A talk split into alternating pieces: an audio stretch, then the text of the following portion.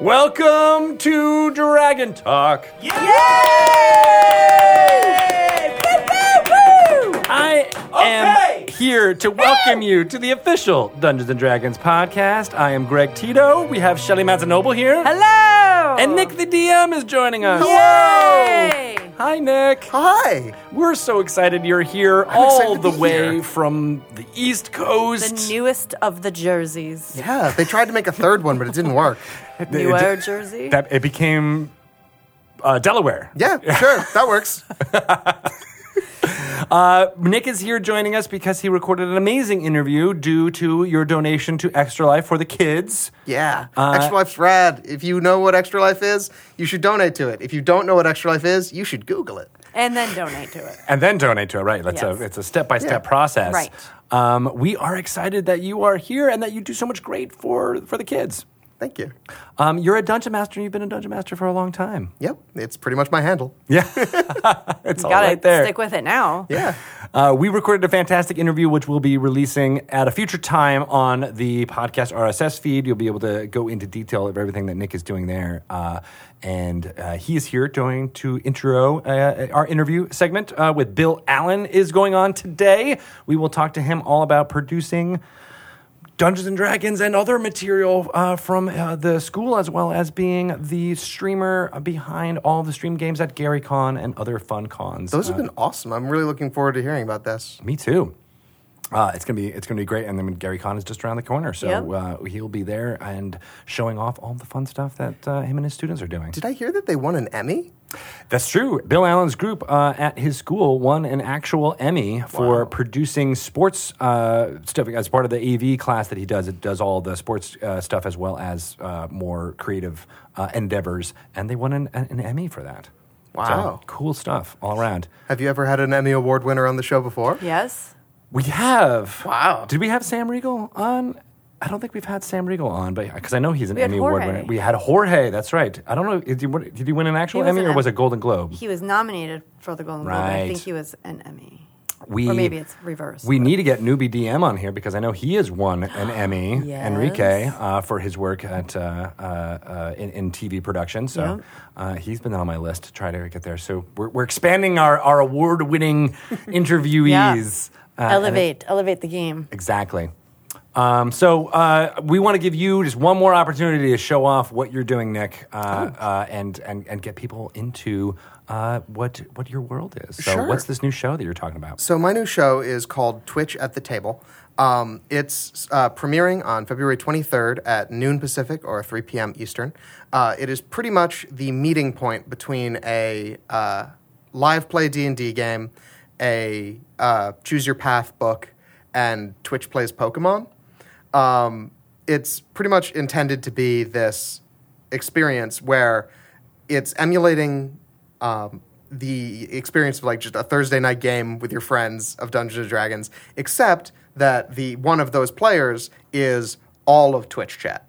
That they're going to be controlling this third character. By doing polls and stuff in the Twitch chat, you'll be able yeah. to, to get an amalgam of people together and to choose one action. But that action will be very unpredictable. Yeah. And together you'll go on an adventure, and who knows what'll happen. That's pretty cool. And that's uh, premiering on February twenty-third? Yep. On which channel? Ah, twitch.tv slash Nick the D M. Excellent. Can't wait. Uh, and that's twelve noon Pacific time, three p.m. Am I doing it right? You got it. You did it. Yep. All right. Thank you, everyone. We did that together. Group effort. Uh, see, sometimes I just depend on uh, players it's to do the details, see? Right? Yeah. It's all right there. Yeah. Um, you've been working on some really fun stuff, Shelly. What's going on with Monster Madness and Dungeon Mayhem? Dungeon Mayhem, Monster Madness. It's coming on February twenty-eighth. You're going to love it. We have I a am? first offline copy. Did you feel how heavy it is? It's very heavy. I did. Heavy. I was showing it off on D and D News, and oh, it looks yeah. fantastic. It really does. Six new characters, monsters. Which They're one's your design. favorite? I am. I've always been partial to owlbears. But, That's a good choice. And, and Hoots Magoots. Oh, my God. I just love the art on it. Cam Kendall is the illustrator. He's amazing. He did he great knocked work it out for of this. the park on this. Yeah, and he had a lot of fun doing it, and he's he's just the best. I, I, based on the descriptions we gave before, Nick, which is your favorite? I have to say, just out of the outfit, the red dragon takes it for me. Yep. Mm, yeah. He, he's got some good mighty powers. They all have new mighty powers, and it gets crazy. And you well, can play with five to six people now. I love that, and I love the ghost mechanic, so that if you the get knocked out ghost, early, yeah. yeah. It's very similar to the Twitch. Uh, it kind of uh, is. Twitch yeah. at the yeah. table. So yeah, uh, lose there and then just go and possess some other adventurer. Exactly. So you're going to need to start playing some Dungeon Mayhem. All right. I mean, that's just going to have to happen. All right, well. If anyone at home is watching, I guess we're playing some Dungeon Mayhem. Exactly. It's been promised, and yeah. so it will uh, occur. Uh, I love that. Uh, we also, of course, have uh, a few D and D products coming out, such as Explorer's Guide to Wildemount. Heard about it. Critical Role's second campaign, uh, The Mighty Nine, all takes place on Wildemount, the continent of Wildemount, in the world of Exandria. And this book has got three hundred four pages of information all about that area. There's four different kind of areas in there. Chris Perkins and I have talked about some of the geography and the gods, and uh, I love how it is this meld between stuff that was created for fourth edition as well as kind of D and D of old, you know, combined with Matt Mercer's genius storytelling and the, and, and the uh, collaborative storytelling that happens at the table during Critical Role for the last five years, all in one book that you can purchase and get on March seventeenth. Everywhere. Right around the corner. I right love around the these corner. Settings books that have been coming out now recently, like between Acquisitions Incorporated and uh, Guildmaster's Guide to Ravnica. This seems like the next logical step, and it's very exciting. Yeah, I love the the philosophy of having here, not just setting book and mechanics book, but like here everything that for everyone that you might be able to get in this in this one large-ish tome. Because uh, there's, I mean, there's people who want to play in Exandria, there's people who want to play in Wildemount, and that will uh, serve as a great resource for that. But there's lots of subclasses, uh, mechanics that you can steal and choose from, or even the story stuff uh, that is uh, there as the gazetteer of all of these locations in Wildemount. Like any good D M, you can pick that stuff and tweak it and make it your own pretty easily. And uh, we like to provide that for our Dungeon Masters. We right? like that. Right? Yes. Uh, there's another product with Explorer in the name of it. Silverhands. Yes. Laeral Silverhand's Explorer's Kit is yes. also coming out on March seventeenth. It is a dice set that uh, encapsulates all of the fun lore that we've been producing for the Sword Coast on the Forgotten Realms over the last few years. So uh, it has the same form factor as the Baldur's Gate Descent into Avernus dice set. Two boxes. You open them up. You can roll them as uh, use them as dice trays, and they have that nice felt lined feel. So they have that kind of nice it. feel to it. Um, the design for these look amazing. They're blue and iridescent and shiny, uh, as well as the cards that have uh, little tidbits of lore that you can hand out to your players uh, if they roll really well on their history checks about, you know, Durnan the Wanderer, and then you'll be like, here's what you know about him. This is what he looks like, and uh, what is Laeral, Hand, Sil- Laeral, Laeral Silverhand up to? You can give them that uh, as well as just they're nice to have the tactile That's thing. That's very I, exciting. I think that if if I were to ever be a dungeon master, I think I would be if? the kind that would like props and things to oh, hand props out. Props are awesome. I think that really just immerses you. It elevates it. It, it really elevates does. it. And plus there's map, which I am a big fan of all maps. So maps being able cool. to have, uh, a, you know, it's the same, it's folded up to be the same size as the box, but it exp- expands to a much larger size of the, of the Sword Coast. So you can give that to your players as a resource as well. On the other side, it's a map of Waterdeep. And you know, oh, wow. once you, do you use a dice tray, Nick? Not often, mostly because like I have a table that has like a dip in it. Oh. Um, but it, the t- the uh, dice trays are really awesome. They really are. Like once I started using a dice tray, yeah, I really can't. I just simply cannot roll my dice without one. How many times have you rolled your dice and it just falls off the table? Not a lot. I know, yeah. right? And so the dice tray really does alleviate that. Of course, I have.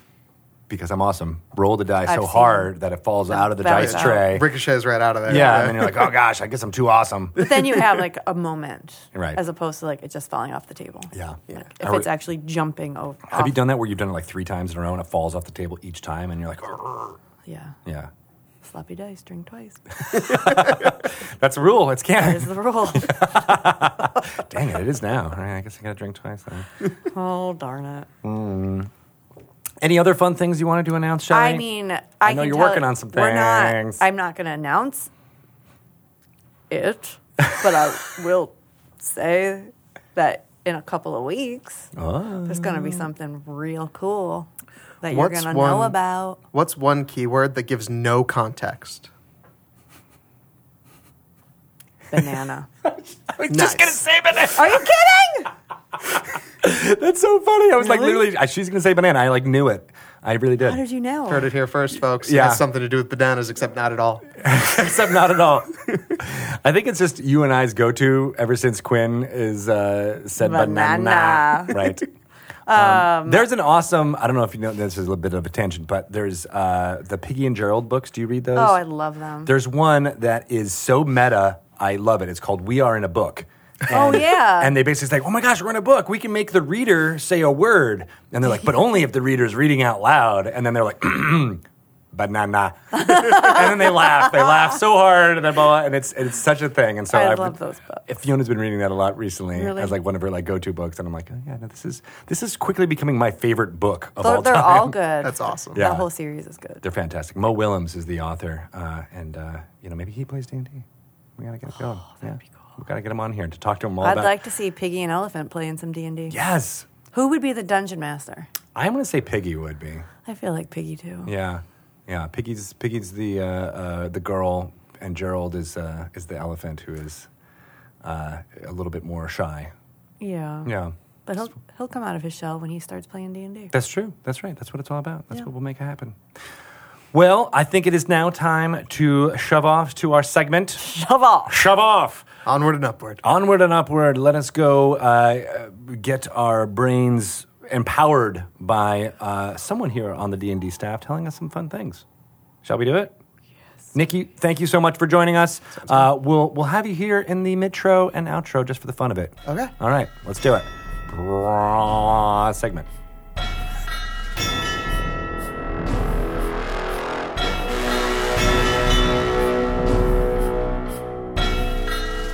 Welcome to another segment of Lore You Should Know. I am Greg Tito, and today I'm joined by Mister Chris Perkins. Thank you. Happy to be here. Yes. Wait. I'm, Always. That's what I'm saying. We're all confused.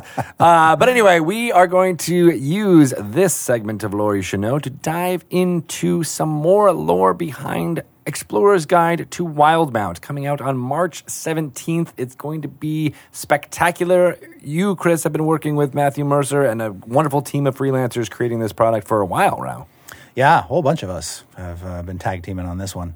And uh, it's a it's a big, beefy, three hundred four page, glorious uh, testament to Matt's imagination. Ah, and, and to uh, the inspiration of Dungeons and Dragons in general, yes, and how you yes. can take what uh, is created here in this office or anywhere else uh, as, yeah. as uh, involving Dungeons and Dragons and adapt it and use it in Absolutely. your campaign. Matt will be the first to tell you that he he, he drew on a lot of inspiration from D and D to and riffed on a lot of kind of old ideas uh, to bring this new world to life. And uh, one of the things that I've been excited about following the Critical Role fandom is all the wealth of art, fan art, yeah. whether it's cosplay, whether it's cartography. One of my favorite Uh, people to follow on Twitter is Devin Rue uh, because of the amazing maps that she draws.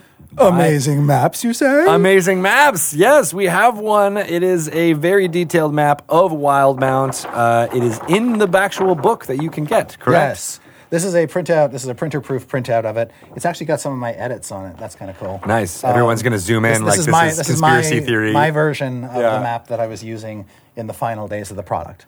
Um, but yours will not have my edits on it. Well, it will have it's, your edits on it, but not the notes. Well, right. It won't have my notes. It won't have my little black marker arrows all over the place. Uh, it looks beautiful. I can't wait to it delve really into does. it. Je- Devin did a magnificent job. You mm. can't see it from this distance, but it's it's it's beautiful.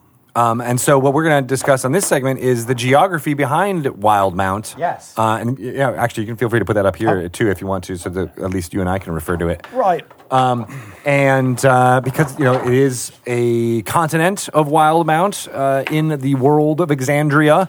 Correct. Uh, and for those who don't know, it is, uh, at least in terms of this picture, it is east of the previous continent that Matt explored, which was Taldorai. Ah, okay. So, so ta- it's... Yeah, Taldorai, there's like a little um, Alaska-Russia land bridge kind of thing going on um, up in the top left-hand corner of the map. And if you were to walk across that or make your way across that, you would end up at Taldorai. Yes. Oh, okay. So it's that close. Yep. Interesting. Um, yeah. What else can you tell me about the uh, uh, how the geography of this map and the continent kind of shapes the narrative? It's big. It's big. Yeah. It's Asia. It's like, don't get in a land war in Wildemount. And that's part of the problem is people are really trying. Um, uh, so, in in in a sort of stand, if for a continent of this size, if you were to run a campaign here, chances are most of the campaign would take place within the continent. You probably wouldn't go too far afield or explore too many other continents. Um, that's not to say you can't. It's just I'm, I would imagine a lot of Wildemount campaigns are very much Wildemount based. And that's good because Wildemount has a tremendous... It's big enough that there's a tremendous variety in terms of climates and terrain types. So, you know... Um, but there are... basically four main geographical regions. And um, uh, Matt and his collaborators uh, have been very good about painting them with different brushes so that they feel very different. And you can almost treat each of these regions as a complete campaign in and of itself. Oh, okay. So the first, sort of working from west to east, the first is the Menagerie Coast. And it's this sort of western, coastal, very green um strip of Wildemount, uh, where you've got these um, coastal cities, uh, this uh, sea trade, pirates, and all of that sort of action going on. Is it uh, fertile? So there's that's where a lot of yes. agriculture would yes. go there. And uh, because these coastal cities have been sort of landed on by people from all over the world, they're, it's also very cosmopolitan. Um, so uh, places like Port Damali and Port Zun and uh, and um, uh, what's the one that's giving me? Nicodranas. Uh, these places have a very uh, diverse cultures sort of um, woven into their fabric of their cities. So you'll see yes. humans, lots of uh, yeah. elves. Lots of orcs, everything. Yeah, everything. lots of everything. Um, there's a There's sort of an, organiza- an organizing faction behind these coastal cities. They're all loosely allied or confederated uh, and tied to this um, faction called the Clovis Concord. But re- what really the Clovis Concord is is just the union of these cities. They're independent, but then they're sort of there's almost like a NATO-like quality of of mutual protection slash or like uh, trade. The Greek city-states yes. uh, in our history of like exactly. they, they banded together exactly. when they needed to, but yes. not necessarily for yes. individual. Yeah. But if you like nautical campaigns or campaigns with pirates running around all over the place, then the Menagerie Coast is nirvana for you. There are all kinds of islands and archipelagos that you can visit. There's the pirate city of Darktoe, um, which is on an island that you can go to, and you can meet the Plank King. Who doesn't want to meet the Plank King? I love planks yes. and kings, yes. so put them uh, together. Yeah, so uh, um, that's fasc- cool. Fascinating character. And then so that sort of defines the western edge uh, region. And then there's a large mountain range. Then, then that's naturally cut off by this large mountain range, um, the Sirius Mountains. And then you get to the heartland areas. And there are there are really kind of two. It, well, it's one area, but it's been sort of bifurcated. And it's known as uh, Wynandir. Wynandir. Yeah, Wynandir. W Y N A N D I R. Got it. Uh, and there's western Wynandir, and there's eastern Wynandir. And that's where our main conflict is happening between the Dwendalian Empire and the Kryn dynasty. Ah, okay. These are these two relatively young, emergent factions that have decided they cannot be good neighbors. And so uh, one of the interesting things about this world and about the geography is that um, these two... Um, are sort of in like a bad marriage almost. They can't escape. They're trapped by mountains to the west of them and then another ring of mountains to the east of them, and their ideologies are incompatible so that now they're basically fighting over territory. So what you're seeing in this campaign, this part of the campaign, is the the early stages of what could be a terrible, terrible war. I see. And you said relatively young. Does that mean that they're, uh, you know, this this rise to this much influence and power is new, or the actual settlements and cities are new? In the span of the whole history of this continent, these two nations haven't been around very long. Okay. Um, so like now a generation a lot, or two, so a lot, uh, or longer a, than that. A few, a few generations. Okay, yeah. Um, so maybe it is long in the sense of a mortal lifespan. Yeah, they've been around longer than I have. Uh, they've been around longer than my great great grandfather has. You well, know, I don't like, know. You've been here forever. I've, I've been here for a long time, uh, at least seven hundred years. But, so, but uh, like the Dwendalian Empire was sort of born out of a con- a smaller conflicts, uh, uh, feudal conflicts, and then this one king sort of conquered this piece and conquered that piece and conquered that piece, destroyed this other, the Jeweless Dominion over here, killed their leaders and took over that piece and has now um, called himself emperor.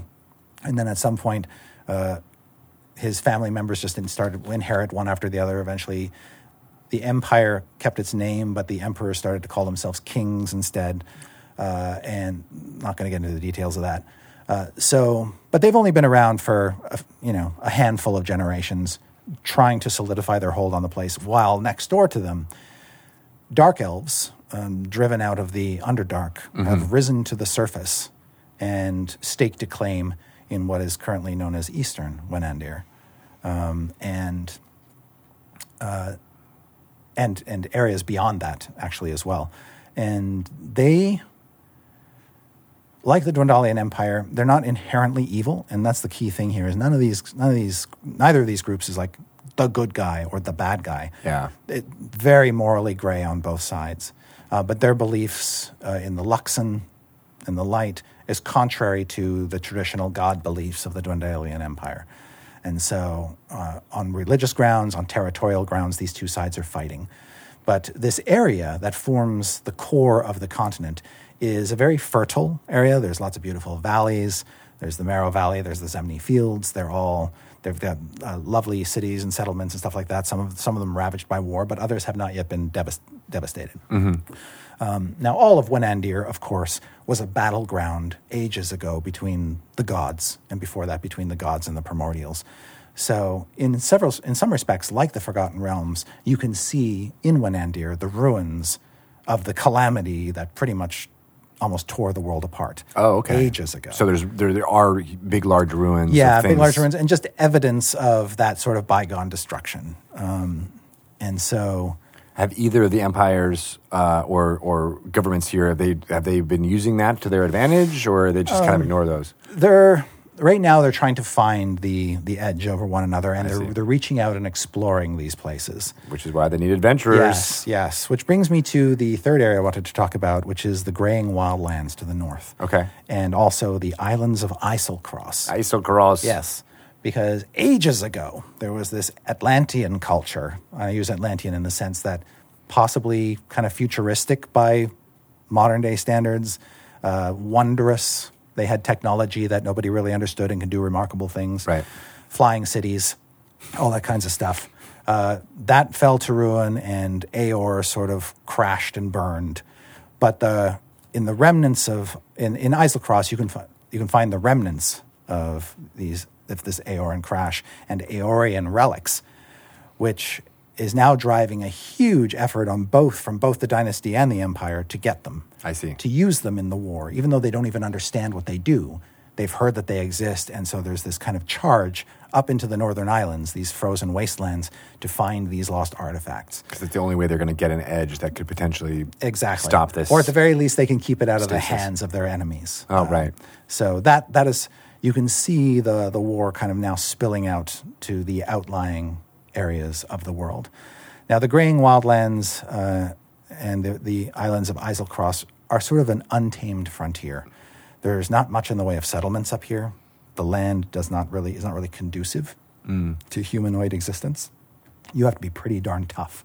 There are wild folk tribes up there, and there are orcs, and there are other monstrous things up there, but very few cities and settlements. So once you get north of you know these peaks Uh, and into the graying wildlands, you're kind of on your own. Mm. There isn't what you'll find in Wynandir, like the settlement over the next hill. There isn't uh, an easy escape from the ferocity of the monsters who live up here and just the harshness of the terrain. And it looks like, you know, based on the uh, what I'm seeing here, that the actual, uh, there's like a river of lava Uh, is that what that is? Is oh, that an yeah. actual, is there volcanic? Yeah, there's, so one of the weird things is there is volcanic activity up there, and there's also some magical effects. Oh. Uh, consequence of uh, ancient yeah. calamities that have happened there before, the and the, and the collapse of the A- Aeorian culture. And so there's weird things like rivers of lava that seem to form out of nowhere or mm. out of gates to the to the elemental plane of fire. You know, things like that. That's where you, things really start to get weird up there. And in another place, in another part of the country, which I'm going to talk about next, with Xhorhas and Blightshore, which is the eastern part, where a lot of the ancient calamities that have been visited upon Wildemount have lingering magical effects. I see. That are terrible. Um, things like um, uh, just like uh, weird lightning storms and uh, burning embers and noxious clouds of gas and interdimensional vortices mm. swirling around. It's it's really kind of more like a a post-apocalyptic quality. Oh, okay. So across, what's the name of that mountain range? Uh, so this mountain range here is called the sorry, it's called the Ashkeeper Peaks. Ashkeeper Peaks. So yeah. on the on the on the on the far eastern side, side of eastern that, eastern side of the Ashkeeper Peaks, things get really dark and um, and uh, there's just dangerous. evidence dangerous and there's just big swaths of blasted landscape, you know, burnt, charred forests, twisted forests, um, uh, vast mires of muck and sort of of rot and decay, and then just weird sort of, you know, burning plains and uh, acrid smoke in the air and all kinds of nasty, nasty business. And those are all left over from these calamities that yeah. have occurred. Yeah. Uh, was that true of the of the entire continent? And then the, uh, over time, these just have ended, but for some reason yes. here that hasn't. Correct. Oh, okay. Yeah. So, it, so it, Wildemount, I think it, one way to describe it is it is a continent on the mend. Ah. And uh, you could probably see it sort of mending its way west to east in a way. Mm. Things get a little more abnormal the, f- the farther east you get on the continent. Yeah. Until you get to Blightshore, where you start to see some of the really, really freaky phenomenon. Um, yeah, what is Blightshore sounds really terrible. What is that? What does that terrible. Re- refer to? So, well, they called it, its actual name is the Miscast Strand, but people call it Blightshore because it's just rotten. Uh, there's like... Uh, Uh, big whirlpools in the water that can swallow ships whole. Oof. So travel up and down the coast can be dangerous. There's uh, mutated creatures that live there. There are um, structures like uh, Gorvelish, which is this uh, like a, like the sort of necromancer's ruined castle in The Hobbit. It's this oh. uh, decayed, forgotten castle ruin with all these shadowy wyvern creatures called gloomstalkers uh, prowling around it and feeding on anybody who gets too close to it, and dark secrets from a bygone age sort of locked away inside it. That's where you find all that kind of weird stuff from from yesteryear. And is there any association with any of the, the deities of uh, at any of these places? I mean, what you're describing sounds very evil goddish to me. Yeah, it, well, they're... I think there's an effort here. To, there's like dungeons and places you can go scattered throughout this region, and a lot of these dungeons can take you into places where you can find relics that the gods left behind or the betrayers' gods left behind. I see. There are these things called the arms of the betrayers, which are like these evil weapons that the that the betrayer gods fashioned. Oh. And they, they're sort of left and scattered throughout the world. So Blightshore would be a, an obvious place to drop a few of these things for players to find. Mm. Well, that's a really good uh, overview of everything that's going on in Wildemount, the entire continent. Yeah. It does seem very vast. Uh, as far as scale goes, what would you compare it to uh, here in in our world? Is it as big as Asia, or is it a, is it more of a... Well, I do not off the top of my head, no. Just I guess there's a scale on the bottom. I didn't yes, there is. I, so it's based in squares. So this thing here is, let's see, two hundred, four hundred, six hundred, eight hundred, one thousand... Two, four, six, eight thousand. It's two thousand two hundred miles across. Okay, so that's not so. You know, that's that's if you go from New York to L A, that's yes. three thousand miles. So yes. it's about half the mm-hmm. the the width uh, yeah. according to this scale. Um, so yeah, a lot of lot of space to to explore, but it's not quite like the yes. you know the expanse of. And of because Asia. it's it's compartmentalized in the way it is, your campaign, if you were to run one, can sort of focus on one region to the exclusion of others, and you don't lose. You know, you, you can you can have a plenty robust campaign just within one of the areas I mentioned. And we'll get to uh, talking about that in the future, because I think yes. there's also uh, adventures uh, in each of those regions. There is, but- uh, yeah. In the in the in the uh, book Explorer's Guide to Wildemount, Matt and company wrote one adventure in each major region as a starting adventure for that region. Yeah, so that yeah. you can start your campaign there, and then you might not even leave that yeah. region by the end yeah. of it. And if you just look at the adventures as a set, you get a pretty good sense of what Wildemount is all about and sort of its diverse character. That there are kind of like four wild, there are four different ways you can play Wildemount, or ca- four different fields of campaign setting. Yeah, and the these starter adventures kind of teach you what a campaign in the Menagerie Coast is versus a campaign in Xhorhas versus a campaign in Eiselcross, for example. I love that. I yeah. love that. Making it for that. So uh, we are out of time, so let's, uh, where can people get in touch with you? I for... am on Twitter at Chris Perkins D N D. Excellent. We'll have a lot more lore uh, dropping for everything that's happening in Wildemount and, uh, and and things in the future. So thanks for joining me, and we'll we'll talk about it all. March seventeenth is when Explorer's Guide to Wildemount will be in stores everywhere. Look for it then. Thanks very much. We'll be back.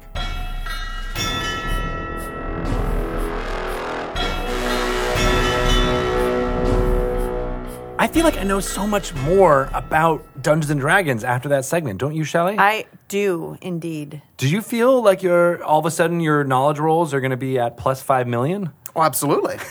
That was amazing. I'm not sure, like, what happens when you roll a five million, but I really want to find out. Let's do it. Let's roll it and find out.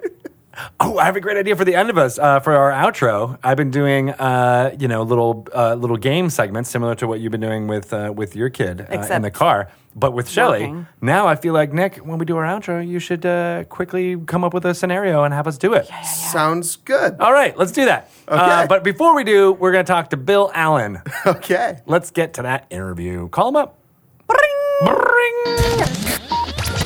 Hello and welcome to Dragon Talk, Bill Allen. Yay! And Jordan and Jenny. Hello, Yay! Welcome. Hi. We are so excited for you guys to be uh, joining us all the way from Illinois. Windy, windy Chicago, and we have snow, so um, it's it's legit winter time here in Chicago. I like legit winter. Uh, so, Bill, we hung out with you, uh, Shelly and I did, a lot yeah. during uh, GaryCon last year. Uh, yeah. But you do so many things, including uh, D and D with high school students, and you're yes. joined by two right now. That's right. Um, yeah. So, I mean, I I've been uh, a lifelong D and D player. I, you know, I started playing when I was a wee little kid, before I could read even, uh, in like nineteen seventy-eight. And I've been teaching um, since two thousand six. So I I worked professionally in film and television for a number of years before going back to to get a degree to teach. And um, lo and behold, I luck out and I get the job teaching media classes at my old high school. Oh, I didn't realize it was your old high school. This right? is like a John Hughes movie. I love it. It is. It literally is. Like, I grew up here. Yeah. I know everybody. It's kind of freaky because now all the people I went to high school with, like, their kids are in school now. So, it, you know, uh, it's a little bit like Groundhog Day. Like, I everywhere I go, I see somebody I know. But, um, but I had not been able to merge my passions for media and D and D up until about a few years ago. Um, and I was, you know, working on some D and D stuff, and the students in my class saw it, and they were like, "Mister Allen, can we play D and D for our final?" And I was like, "No." And then I was like, "Wait a minute." No. So I gave it to them as like a project, and we had like one week to literally plan it. They had to come up with the lighting design, camera placement, the whole thing, set design, and we just did this D and D game, um, and it it took off like crazy, took off. So. Um, the next thing I know, the next semester, the, this new batch of kids wants to keep it going. Um, and now we are in season four, and it's gotten so big that I have to have two casts because wow. I have ten kids who wanted to play that are also in the class. So they're, they're producing like supplementary content as well. But like we have these D and D with high school students shows, and it's, they're, it's just crazy. Like we have a very supportive community. Um, who who follows the channel and supports us. And Jenny and Jordan are, they kind of started last year, and then they basically took their solo quest, you know, show that we were doing called the B Team and turned it into season four. Um, and their group is called the Medusas. And there's like Ooh. a whole story with that. But so Jenny and Jordan, um, you guys, you know, you, you've been playing now, and we're on, we've recorded twelve episodes with the Medusas. Um, Who's which, the Dungeon Master? So I'm, I'm running, I'm DMing, but Jordan and Jenny both D M uh, as well for like their own home games and stuff. Oh, cool. So they, Jordan and Jenny are kind of like the, the team captains on their cast. And they, um, they have three other members of the cast um, who play in the game, Virginia, D J, and Andrea. And, and they've kind of really evolved this cool storyline and chemistry because all of the shows have interconnected storylines. They all take place in the same continent. So it's really cool to evolve these storylines and these characters over, you know, different episodes and throughout multiple seasons. Um, but in the beginning of this school year, I had a, another eager young freshman who asked me if I would be the advisor for a D and D club. And of course, like, you know, I'm like, yes, that would be great. But um, there was already a board games club here at the high school. There's already a program at our student union, um, like every Friday night where kids can go and hang out and play games, including D and D. So I didn't want to step on other people's toes. But long story short, a few months later and a lot of pestering uh, from this very persistent, awesome student named Katie, um, we decided that we would do this. But I wanted to make clear to Katie and her friends that I didn't just want to have a club where I, I D M'd for a bunch of kids. I wanted it to be truly their club. And they to do that, we had to, to have almost like a training program. So I recruited Jenny and Jordan, who graciously volunteered. They they actually didn't volunteer. I just told them they had to do it. You're volu- voluntold them, yes. I think is what we call that yeah. in this but office. They, they actually were good sports. So, you know, the game plan was let's teach these kids how to play D and D. Um, let's get them playing. And then let's find the ones who have an interest in DMing and actually kind of do a little bit of training and coaching. So we kind of developed this system. And um, we started this second semester. So we started in January. Every Wednesday after school from three to five, we meet. We um, we developed uh, table rules and etiquette, right? So we talked about that. Jenny and I actually produced a whole video related to the document that we developed. Um, but it was it was one of those things where like it kind of happened a couple meetings in because we noticed there were some kids who maybe needed kind of a primer about, you know, how to behave at a table respectfully. And that one like discussion ended up being like two hours of talking and a Google Doc. And then we developed this system. So Jenny, what were some of the things that we hit on? I mean, there were a lot, there's like two pages, but what were some of the main things that we talked about? Yeah, it was a couple things like staying focused at the table, not having distractions, and how to wait for your D M to talk and how to set up your own table rules. And they all kind of just center around the idea of like respect and a respectful interaction between players and D M.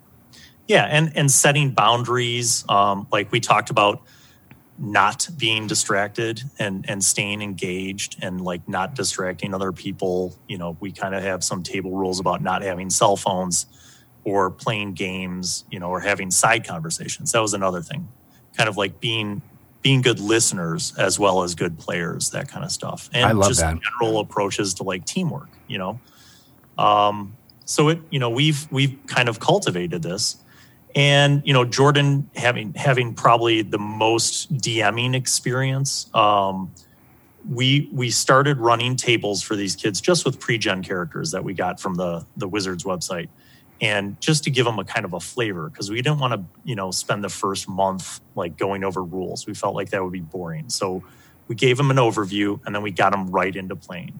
What were some of the, um, the like encounters and stuff that we ran early on? Not even adventures really, but just like things that we did to help them learn how to play characters and how to play the game.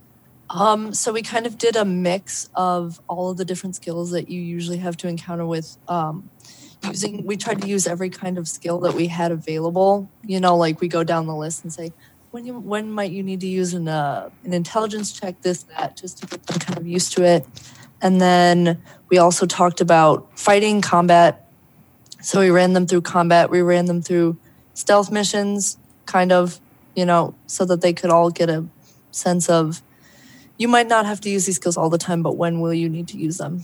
Yeah. And, cool. and then yeah. you so, know, the people who had characters who were like a little more, you know, oriented towards spellcasting, we kind of, after I think the first month, they were eager to make their own characters. So so we wow. spent two club meetings making characters. And it wasn't just making it for them. It was kind of teaching them how to think about a character.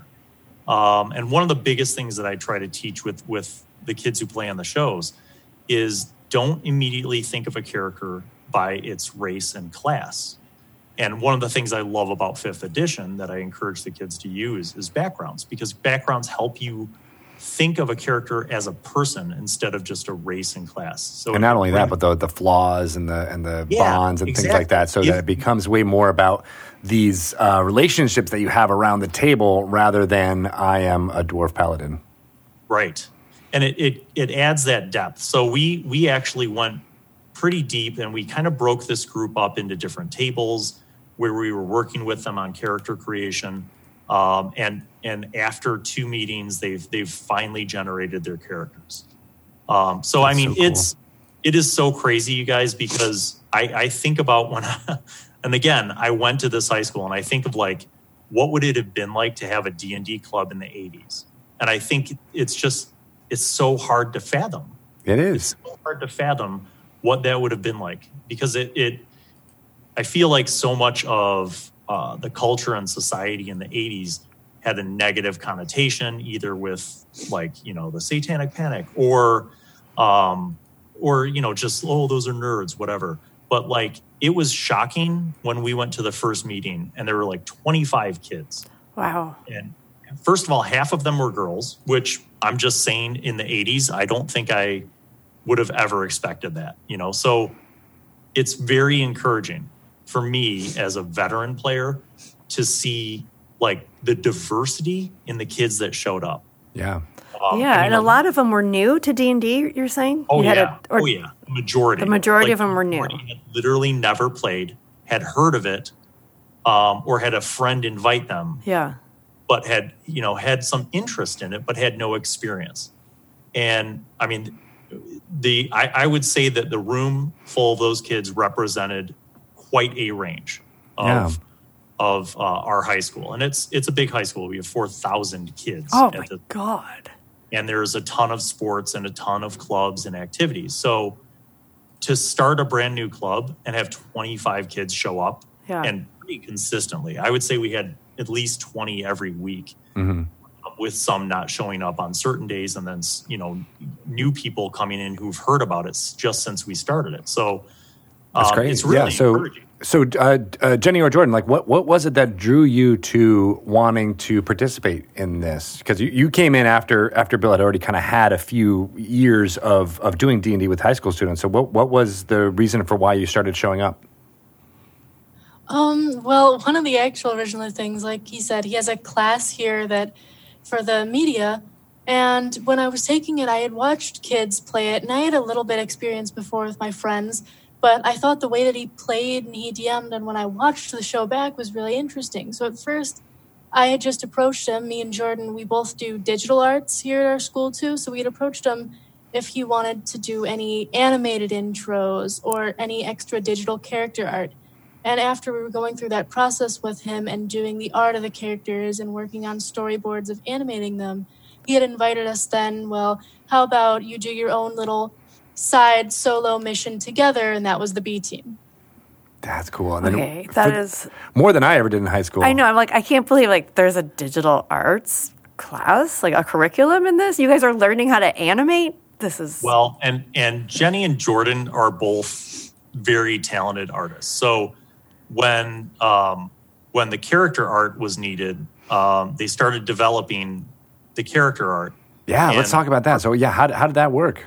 So Jordan Jordan made character art, basically character portraits, and for, they're good, like for, the kind that people pay money for commissions to do. Oh, I want to see um, some. And they're in the opening sequence of the show. So if you watch the opening sequence yeah. of, of the cool. shows, all of the character portraits um, we're done. So talk a little bit about that process, because I think it's really cool, because I have none of that skill. Yeah, so um, I actually didn't know that Bill did D and D, like, for the three years that I was here. And then Jenny was in L T T V, and she approached me, and she was like, hey, so Bill Allen has, like, uh, this show, and he, like, wants some art for it. And I was like, sure, I can do that. She was like, yeah, it's, like, like D and D characters, and I know that's your thing. And I was like, what? You do D and D? Oh, my God, that's amazing. And I watch Critical Role all the time. Um, so when you see their character portraits, I follow all of those artists. And I thought, oh, man, these are so cool. And then when Bill said, like, hey, can you do character portraits? And I was like, yeah, that would be awesome. And uh, all the kids have such unique characters that that he asked me to make portraits for. So I would just, you know, have a meeting with them, get what they wanted down, sketch it, send it to Bill and send it to the kids, and then just finish it up on my own. And then we did that for B Team. A couple characters weren't didn't end up in there, but then for season four, Bill was like, you have to do this again, because a lot of people said it was really cool. Yeah, so the five the five players in the season forecast for the Medusas um, are, are all the same consistent art style, because Jordan did those.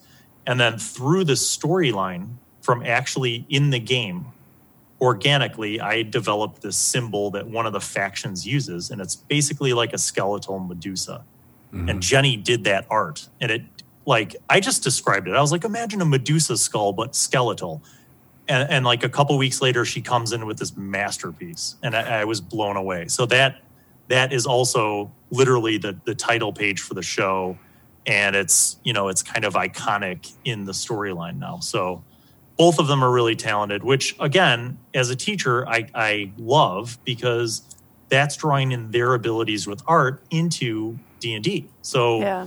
um, and I think there's a lot of kids who are like that, who who like drawing fantasy art or comic book art and that kind of stuff. And, and you know, if D and D can be um, a fuel for that passion, uh, I, you know, I think that's awesome. Yeah, and how is how did you, um, you know, get involved with, I guess, becoming more of a of a of a ambassador for Dungeons and Dragons by based on on all of the uh, things that have been going on? I mean, here I'm talking to, to Jenny or Jordan. Uh, feel free to either of you to run with this, but like, you know, I, I that experience you just described about uh, oh, I didn't know that you played D and D feels like that was happening in the eighties to a certain extent, and you know, uh, but you know, with having this outlet for your creativity and then and then. getting people involved in it like this, that's got to be getting more people and more people involved uh, from the school.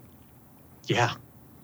Yeah, really early on, too. It's just one of those things that it's like the internet nowadays, where I would have some people from social media and they would be like, hey, like I have friends on Skype or far away that they'd still be, hey, like, do you want to play this game with me?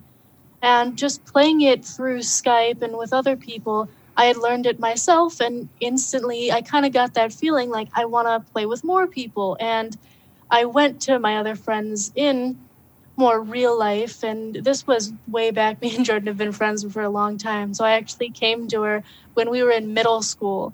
And I said, hey, do you want to try this game with me? You know, it's a little, I showed them the characters and I showed my friends these sheets, and they really liked it, because it's really not a hard concept to pick up. And a lot of people, too, when you first see the numbers and that kind of stuff, it gets a little confusing. But I feel like a lot more nowadays, it's easier to understand D and D for what it is. And that's both with having other people when they show you the amazing art. And you can watch plenty of people do the live videos, both like what we do and like Critical Role. That's another huge one that once people watch that and they get into it, it's like they feel like they have to play it. Yeah. I feel like you uh, and the and the process that you have of putting the show on are continuing that tradition of, you know, being inspired, creating something, and then now people are going to be watching your shows and then be inspired to play, hopefully, you know, in middle school and elementary school. Yeah. Well, and, and it's, I mean, so here in, in our community, just as an example, um, there's a game store that is family owned. They've been around. Uh, and there are a few suburbs over, but they just opened last year. They opened a, a new store in our town in LaGrange. So they, um, their their whole like thing is about community. Like, it's not just a place where you walk in and buy your stuff and leave. they have events all the time. Uh, Magic the Gathering, D and D, a bunch of other games. They have a library, basically, that allows you to go in and test out and play any game. I love that. And if you like it, you can buy it, you know. And if if um, and and they they attend conventions and stuff. And in fact, they're they're basically our biggest partner for our own upcoming convention, LionCon. But there are a ton of like elementary and middle school kids who go to Fair Game and play games, and they they love it. And like, you know, I'm in this community. My son, who's in middle school, goes to Fair Game with his friends, like just on any given day. And what's cool is that they can go in there after school and play games, or they could sign up for some of the events and actually like learn to play. So they host a lot of like family gaming, you know, where families can come in and they can learn to play D and D. So um, there's definitely a demand. There's a demand here at the high school. Um, obviously, when we started up this D and D club, I and, and this is, I'm not joking, Shelly and Greg, when we were setting up for the first meeting, it was just me and Jenny and Jordan. And and I kind of looked at them and I was like, you guys, there's probably only going to be like four people that show up. And then like within twenty minutes, the buses came and th- there was like twenty-five people. So, wow. I mean, it it is just, and and they're not dropping off. Like they show up religiously. In fact, we joke about this, but um, at five o'clock, the club is over. And so like we clean up and come back, and like sometimes we'll be cleaning up. We're finished. We're talking back at the studio, and then we go to leave, and it's like five thirty, and those kids from D and D Club are still hanging out, like oh, in the yeah. hallway, talking about characters and talking about adventures and stuff, and planning for next week. So, I mean, I, I'm sure if we if we were like, yeah, D and D Club goes till nine p.m., like they would stay there. they're they're so hardcore and so committed. And it's just, it's awesome because, um, you know, it's it's really like an opportunity for anyone to to try. I mean, anybody, it, it's it's the most inclusive thing that I think anybody could do because it's open to all four grades. There's no experience required. You could be from any background and you can come out and enjoy playing the game. If you don't want to, you know, be in a campaign or you can't come every week, it's not a big deal. Um, one of the things we're working on now as we start to segue into training the other students to become D Ms. That yeah, I was just going to ask about that. Yeah, so basically, um, I'm working on a curriculum, more or less. Like it's it's the idea is, you know, multiple units. The first unit being like, let's play D and D.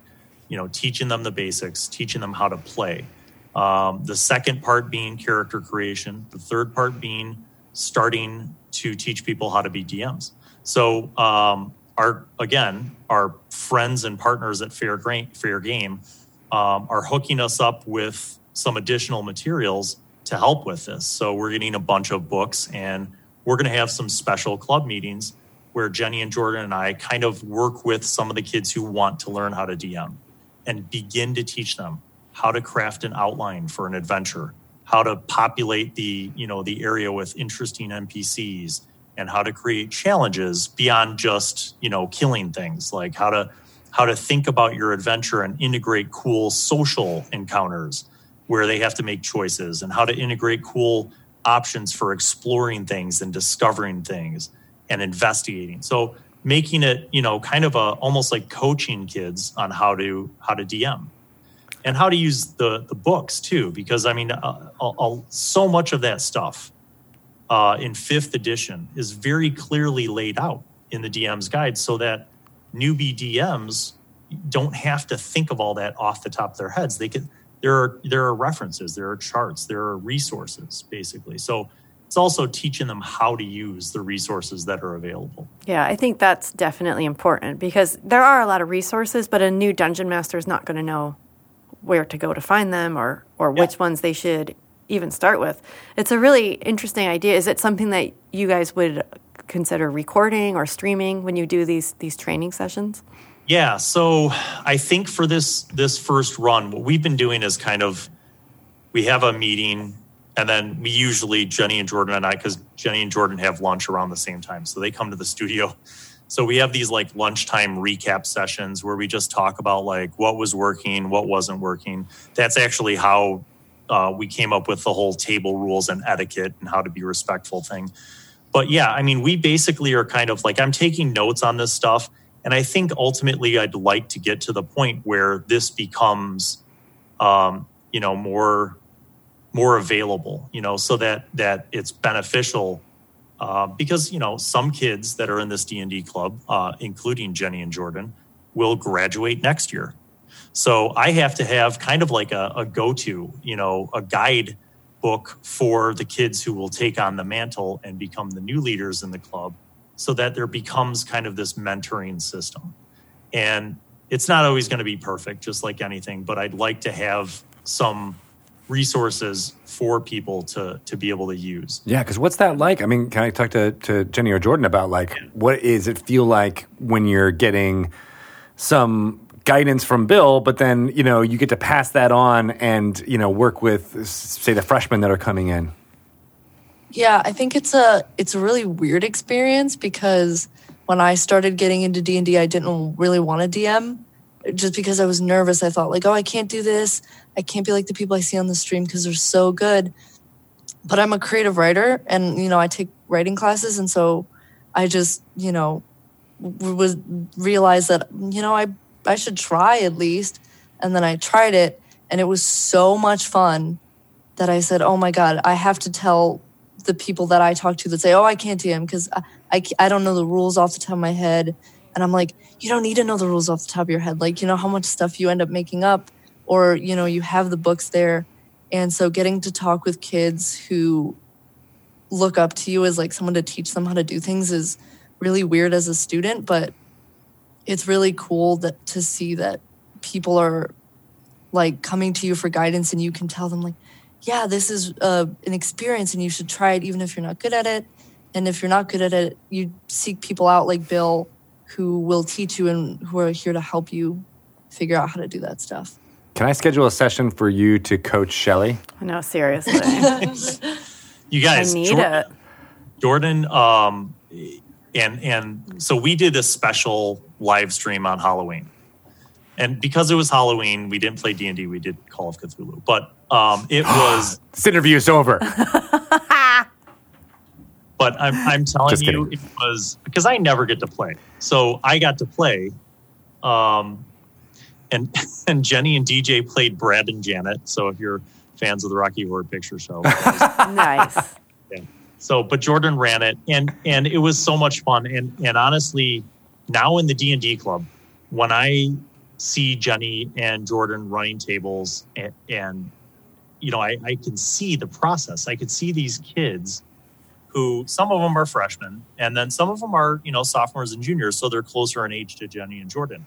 But it's truly that mentoring system. It, it's like the best form of education. It's when they, it's it's when the teacher takes a step back and the students then begin teaching the students. And and I, uh, that's like the whole goal is to create right. a system so that you know I'm there as a resource, I'm there as an advisor, but I'm not there to run games for the kids. I want the kids to learn how to run the games themselves. Yeah. And and the great thing about this growing interest and this resurgence in D and D is that there are so many resources. It's yeah. not just me. It's, you know, hey, do you want to get some great ideas?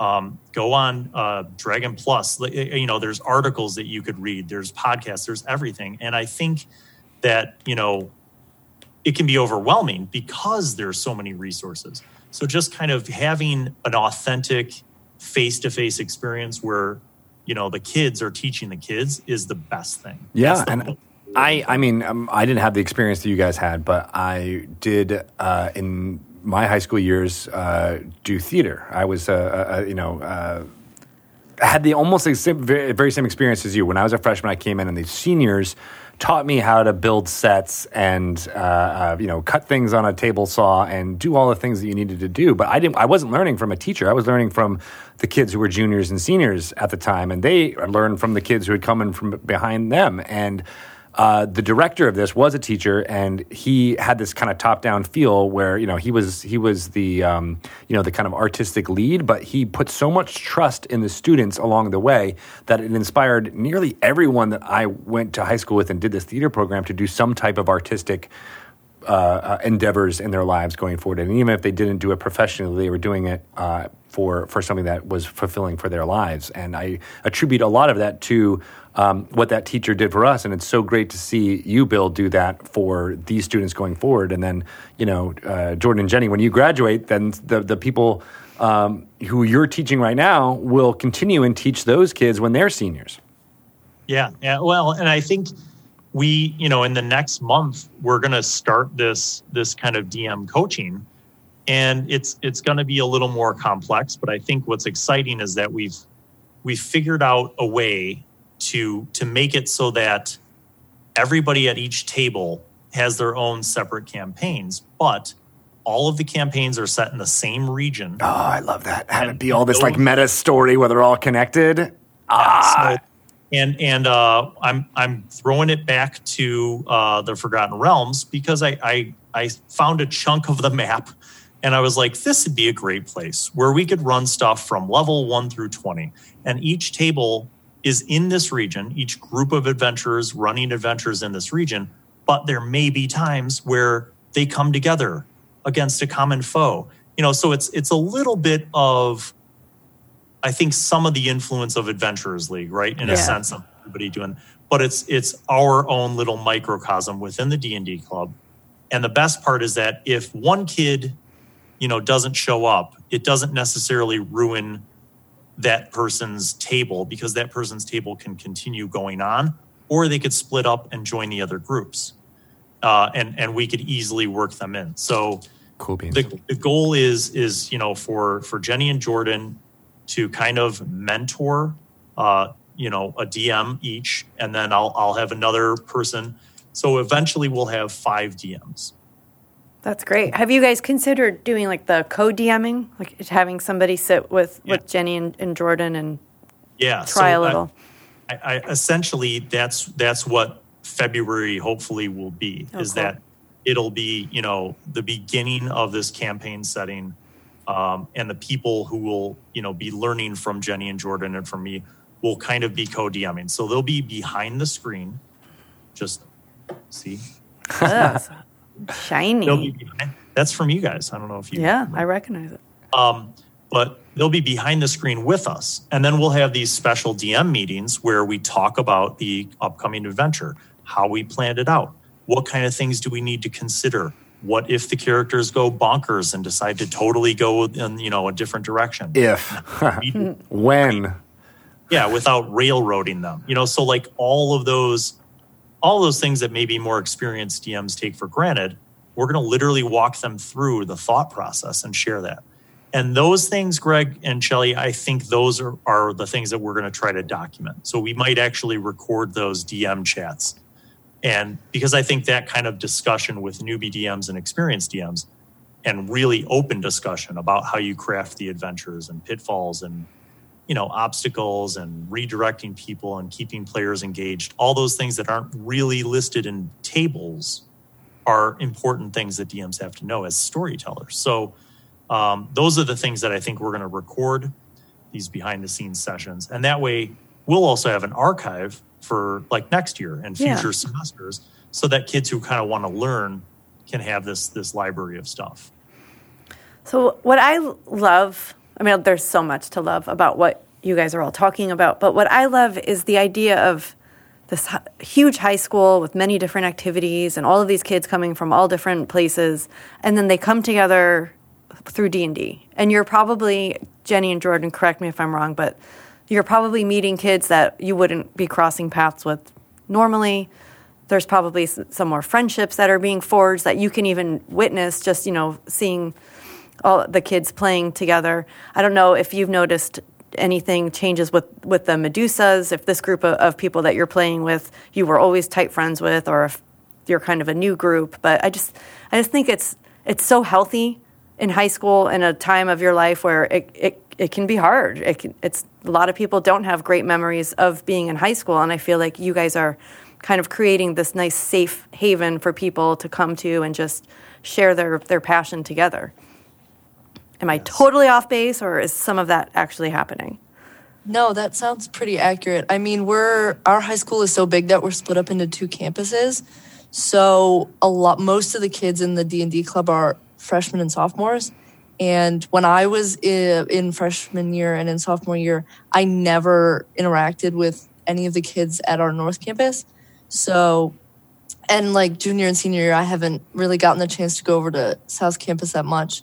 But all of a sudden, all these kids got off the bus, and they're kids that I have never met before, but they're all so nice, and they just, they kind of click, you know, you yeah. see people, and you're like, yeah, you totally look like someone that I would hang out with in high school. I just haven't had the chance to meet you yet. And I think it's the same for the underclassmen. I can't speak for them, but to come over to North Campus, it's mm-hmm. it's good to meet people. It's good to get accustomed to a different climate and kind of create those bonds that are kind of missing sometimes when you split a campus. Yeah, it can be culture shock when they come in from eighth grade into freshman year, and they're they're coming from a graduating class of, you know, one hundred fifty kids into a, a freshman class of a thousand. Like it, it it's pretty scary, I think, for a lot of kids starting at this school. So having something like this to look forward to, and I mean, that's not my words. Like those are those are Katie's, uh, the the girl who really was the the fuel behind starting the club. The freshman um, that came in and was like, yeah, "We yeah. got to do this." Like. She was like, we need something to look forward to. And I was like, oh, that's so I was like, that's so cute. Let's help her out. So we did, you know, and, and I mean, this this club is a group of people who, you know, some of them are her friends, but a lot of them are just people that heard through the grapevine or saw the flyers or heard the announcement or one of their friends told them about it, or their kids who hang out at the friendly local game store and heard yeah. that there was going to be something at the high school. So, you know, it's it's the whole gamut. Who I mean, designs the uh, Who designs the flyers? Who's is that one of you? Um, who did the flyers? Was that you guys, or did I do that? I think I, mean, I had to do it. I had to do it. See how I use that? That's a- They're too busy doing character portraits yeah. now. They made me do it. Um, no, but I mean, it. You know, I think that that just in the community, having like other options, you know, yeah. having other options for these kids who. Uh, maybe they're not into sports, and you know that wipes out sixty of the activities that you could do in the high school. Yeah, for me it was theater, but then for you guys, you actually have this gaming outlet that, yeah. that is perfect. And we, I mean, and and we have a huge theater program here, but you know those kids are diehards too in their own right, and they they're so into theater that sometimes that envelops, as you probably know, like that becomes their whole life for six weeks. Right. You have nothing but that show. So I think what's cool about this D and D club is that it's very flexible because it's open all year long, and mm-hmm. because we're setting up a format where you could come in and play for a week and then not come back, or you could play for four weeks in a row and then maybe you miss a month because you're in speech team or you're in a play. So I don't think it's, I think it's very flexible in that sense, and it has to be by definition because our goal is to help kids learn how to play and ultimately teach them how to run their own games and their own tables, so they're really student-run. I mean, truly student-run. So, can I go to your high school? I know. I, I would go back to high school. I want to. Any, anytime. Just move to Chicago. We, fine. Done and um, done. Uh, so yeah. t- uh, let's talk a little bit about LionCon, because you mentioned it a couple of times, and I'm really interested to find out if it's something that is associated with the school, or is this something that you guys have created that is outside of... you know, the curriculum of, of of being a part of this high school? So it's it's kind of funny because LionCon took off at around the same time as the D and D with high school students shows on my, my YouTube channel took off. And it, it was born out of just, again, this growing interest in all things geek. You know, like we had uh, friends at the local comic book store and the game stores, and... um We we have uh, one of the paraeducators at the high school who's really tight with the Star Wars uh, like five oh first Legion people who dress oh, okay. up in Star Wars regalia. Yeah. And we had an anime sci-fi club and a board game club. So like all of the fun nerd things were were like coming together, and there was no there was no really small, there were huge things like C two E two. Okay, that's, but that's massive, right? So we wanted one that was really more focused on gaming, and we wanted it to be family friendly, uh, open to kids. And it was the first year of LionCon. It was a joint fundraiser between these different clubs, right? And it was great. Like, Jenny attended the first year. I didn't even know Jenny at the time.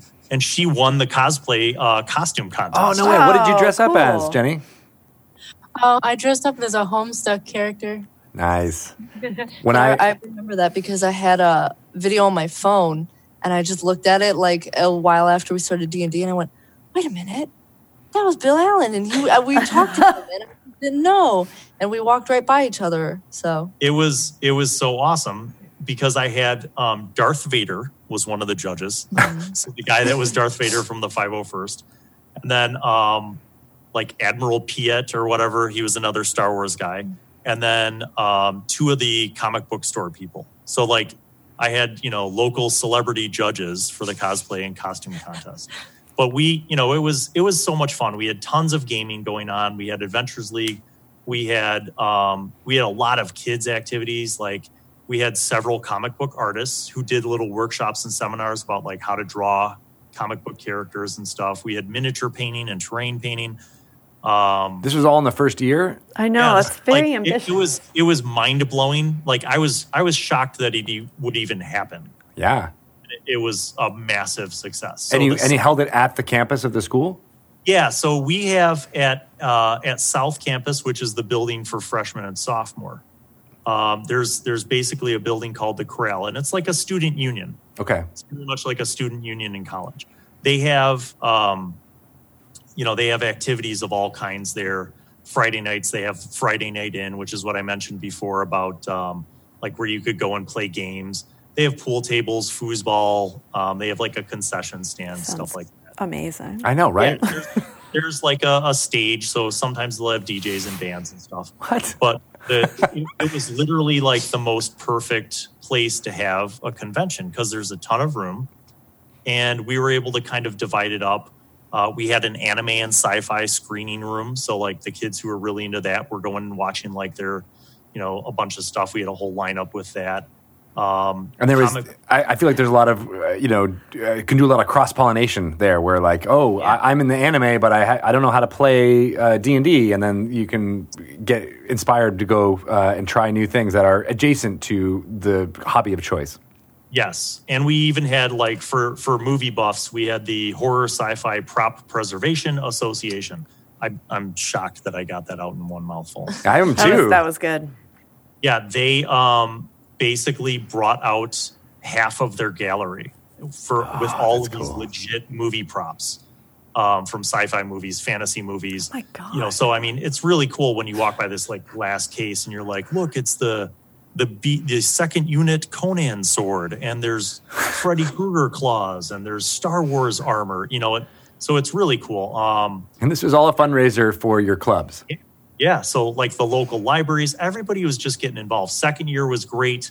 Again, we had, you know, some challenges because it's Chicago and it was February, so there's like two feet of snow, but it was still great. A lot of learn to play, open gaming tables, um, magic drafts, like and and all with like official, you know, like really well organized and wow. all volunteer. So um And I have to say that the the vendors and, and especially the vendors slash partners have been absolutely crucial. Um, so this is upcoming uh, LionCon is going to be February twenty-second and twenty-third. And we moved it away from Super Bowl weekend for reasons that yeah, are smart. Good call. Um, but, you know, so we're hoping that there won't be like five feet of snow. but, uh, it's it's a Saturday, Sunday again, and it's it's jam-packed. And it's open some- to the public. Open to the public. It's um, it's ten dollars a person. For kids, like little kids, uh, like thirteen and under, it's five dollars a person. If you come in with a costume, it's five dollars. Oh, so nice. We're encouraging people to come in with costumes. Um, and then, you know, we have, like I said, Fair Game, our local, our friendly local game store. They are running events all day. So in addition to being a vendor, they're running events all day. Board games, card games, They're doing a Magic the Gathering draft. They're running some how to play D and D sessions for kids, for adults, the whole gamut. Cool. Um, we have another group of friends who are also vendors and publishers, uh, Limitless Adventures. They're going to be there. And those guys produce five e um, content and source books and stuff. So they're going to be running how to play. So we are going to have a crazy amount of D and D, open tables, pre-registered tables, learn to play, um, some like epic level stuff. And then on top of all that, we have two days of official legit Adventurers League running. Nice. So we have like registrations for that through Warhorn. And, um, you know, that every year that we've had Adventurers League, it just, the word gets out. It keeps getting bigger. We we bring in some really good credentialed D Ms um, to, to run the games. And it's, I, I think it's something that people, you know, of all ages have been going to now for a few years and really love. Sweet. Um, so that's February twenty-second, you said? Yeah, twenty-second to twenty-third. Um, and it's, I mean, I'm I'm super excited because for the first year, we have a D and D club. And Jenny and Jordan are going to be there. We're we're all going to take turn running tables. The kids in the D and D club will be there. So a lot of opportunities for people to get in and play. Um, and and it's pretty exciting. I've invited some some big names. Um, so Fenway, the teen D M, uh, she oh, does. Yeah. yeah. She does, uh, to raise awareness for uh, suicide prevention. She runs a lot of stuff at conventions for Jasper's Game Day. She does streaming stuff for Jasper's Game Day. So she's um, she's going to be coming uh, in with her family. And uh, I've got people from all over the country coming in. So it's it's kind of like our own little mini convention. And, and it's like a slice of heaven. I love that. It doesn't sound so mini. It sounds like a... It, mega. Yeah, it's a, you got a lot of stuff going on there. Uh, it Jenny, is, what what costume are you going to wear? Oh, yeah. Yeah, it's Jenny, the reigning queen. Um, I'm actually cosplaying with D J, too, and we're both going to be uh, Viking-era medieval. Nice. Oh, nice. Sweet. Jordan, what's your costume going to be? Um, for Halloween, I went as Adam Maitland from Beetlejuice, so I might pull that out of the closet. Nice. Nice. Bill, yeah. What about you? What are you going to be in costume I, as? Um, I will be, I don't know. I haven't figured it out yet. There's so many options. Should I be Gary Gygax? Yes. The girls want me to be Gary Gygax, so oh, yeah. I, I might need to keep growing the beard out. To, Get a Hawaiian shirt yeah. and you're done. There That's, you go. Thicker glasses, but yeah. I, I might pull that off. I think yeah, so. so uh, you know, of Gygax, I invited Alex Gygax to come to, to LionCon, but I don't know if he'll be able to make it. So we're we're we didn't intend for this to be the case, but LionCon is like less than a month away from GaryCon. Um, so you know, we're we're we're hoping that everybody that's local and in the Midwest and especially the Chicago area will come out for LionCon.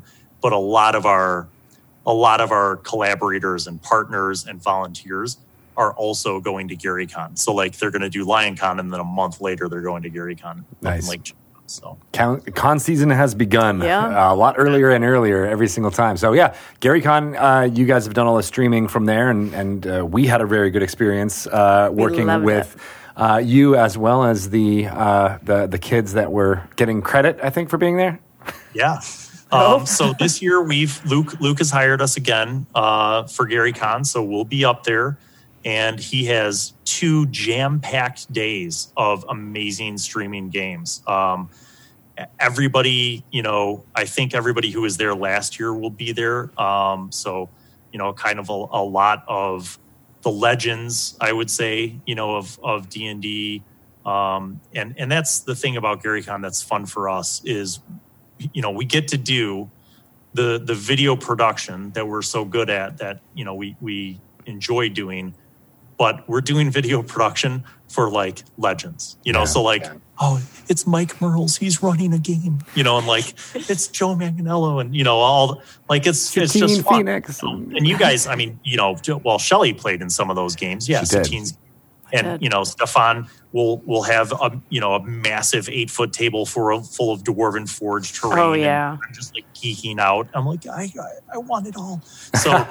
It's it's just a blast. I, I will mean, say you held it together, Bill. Like if you really I, were geeking out, you didn't show it yeah, last year. I, I am a huge. Um, I mean, I, I I have a ridiculous amount of Dwarven Forge. Like I, it's Pretty my awesome. wife knew how much dwarven forage I had, she there would be problems. Hiding uh, it. It's it's like dice. It's an addiction. So, but yeah, I mean, it's so cool for me to go up there and and flex our video muscles with all these pros, and and you know, uh, but it's also just so fun for me to bring the students who have the video skills plus an appreciation for what we're doing. So that's great. Uh, last year at Gen Con, Jenny and Jordan came out for Gen Con, which was a Sweet. crazy work.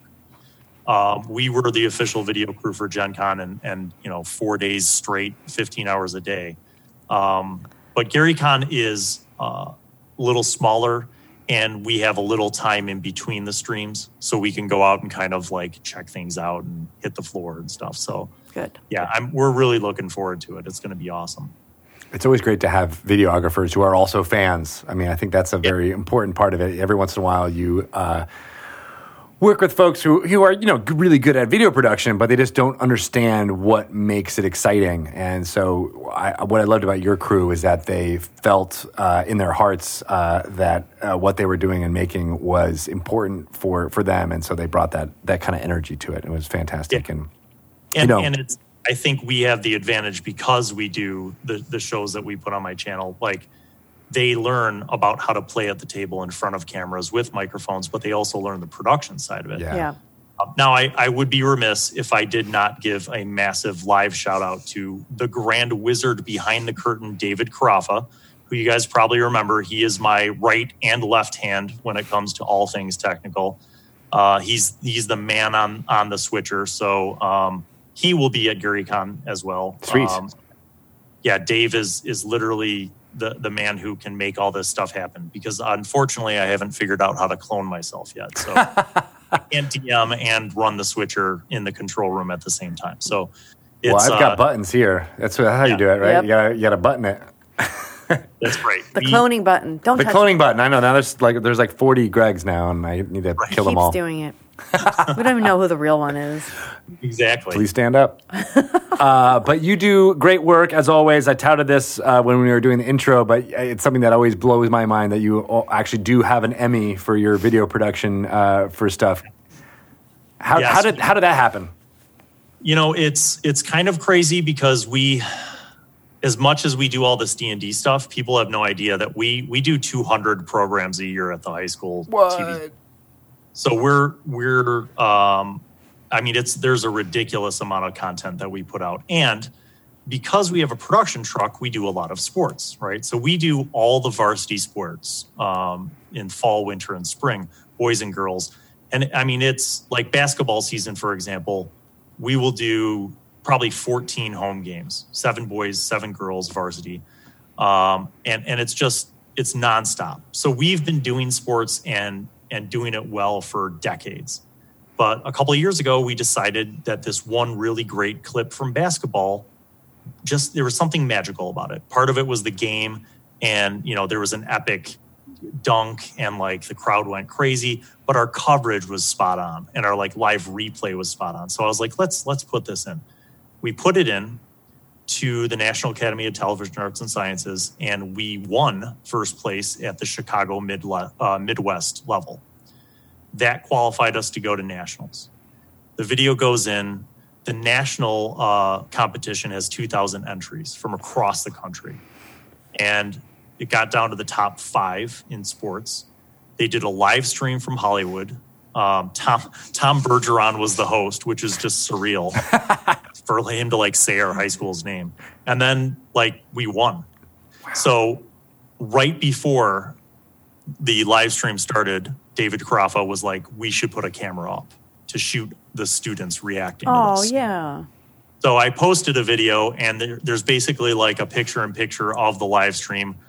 Bergeron announces, you know, that we win, and you just see on our camera, like the reaction shot, and kids are jumping around, and like, there's like fifty grand in IMAX for editing that are on the table. And I'm like, oh God, please don't break anything. They were so excited, you know, and it was, I mean, it was huge. It was the biggest award that we've ever won. I mean, That's it was huge. You know, yeah. And, and so it was really rewarding for that group of kids, but just, I think for all of them, like I heard from so many alumni, like that the week after that, that were like, oh my God, you guys are you know, so awesome. We won. And and that we part is really important because we really are kind of like an, a, a family. And I have a lot of alumni uh, who who go on to work in the creative industry and in film or in television. And, you know, so it's it was exciting to share that with them, too. Really cool and uh, something to be congratulated for. And yeah. we've seen a lot of, I mean, at least I have, a lot of video of, you know, high school level sports that is not up to snuff. And it's amazing to to get that kind of uh, recognition. And uh, it all comes from your passion, Bill. And, and you can see that uh, in winning that award, but then also uh, inspiring uh, Jordan and Jenny and everyone in the D and D club to to jump in. And I'm hoping that when the two of you graduate, that you will be continuing and being alumni who do creative yeah. stuff going forward. Oh, yeah, they will. Right? They're, they're too talented to hold it back. They, uh, you know, between video and, and graphic design and illustration and writing, I mean, that they, I'm very fortunate to have them and, and the other students who are on the shows. Like, everybody brings their own spin. And I think the coolest thing is that that, you know, sums up a good D and D table. Yeah. Everybody has something to bring to the table, and the D M has to kind of find a way to tease that out of each person to get them involved and get them engaged. And some of those stories, some of those games that you play in become some of the best memories of your life, and they're all from a game. And I, I if I can inspire that in kids in the same way that, you know, I've had over the many years of me playing in games, Um, that's mission accomplished. I mean, Love to it. Get people around a table face to face where they're interacting, you know, taking a break from screens in this modern world that we live in. Um, he and, said while well, having four screens up in front of him. Technology. So, jo- um, so yeah, let me let me just get like a final thing from from uh, Jordan and Jenny. Jordan, wh- when what do you plan on doing when you graduate? What's what's your your going forward, and how are you going to use D and D and video production in it? um, so for college, I'm going into, I want to get a master's degree in animation, and I kind of do computer science on the side a little bit. So I want to go into the tech and art world, and D and D, I want to keep, you know, rolling with it. I, I creative write as a hobby. So that's definitely something. And, you know, like Critical Role is putting out an animated show now for D and D, and it's kind of hit the mainstream, and it went crazy on Kickstarter. And so that really inspired me to want to keep doing things like that. You know, it seems like D and D is coming back into the, you know, it's coming into the mainstream a little bit. And so I think there are going to be a lot of opportunities in the future for tech and art to get into that.